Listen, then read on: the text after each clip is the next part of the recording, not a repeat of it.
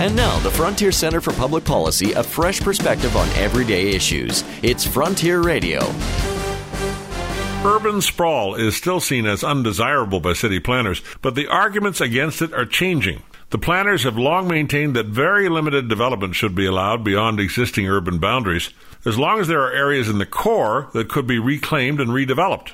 One of the arguments against developing outward is that it will take valuable farmland out of production.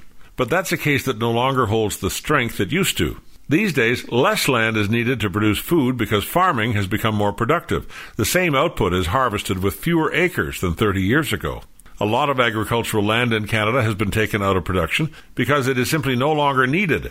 While urban sprawl poses little or no threat to agriculture, increasing urban density can mean more air pollution and traffic congestion. In addition to health and environmental concerns, urban containment policies also tend to drive up the cost of housing. This means families have less disposable income and a lower standard of living. Communities should recognize these changing realities and ease up on land use regulations. By doing so, they will help improve the air we breathe and make housing more affordable. I'm Roger Currie. Join us again next week for more thoughts on the frontier. For more on urban policy, visit our website, fcpp.org. This has been Frontier Radio, sponsored by the Frontier Center for Public Policy.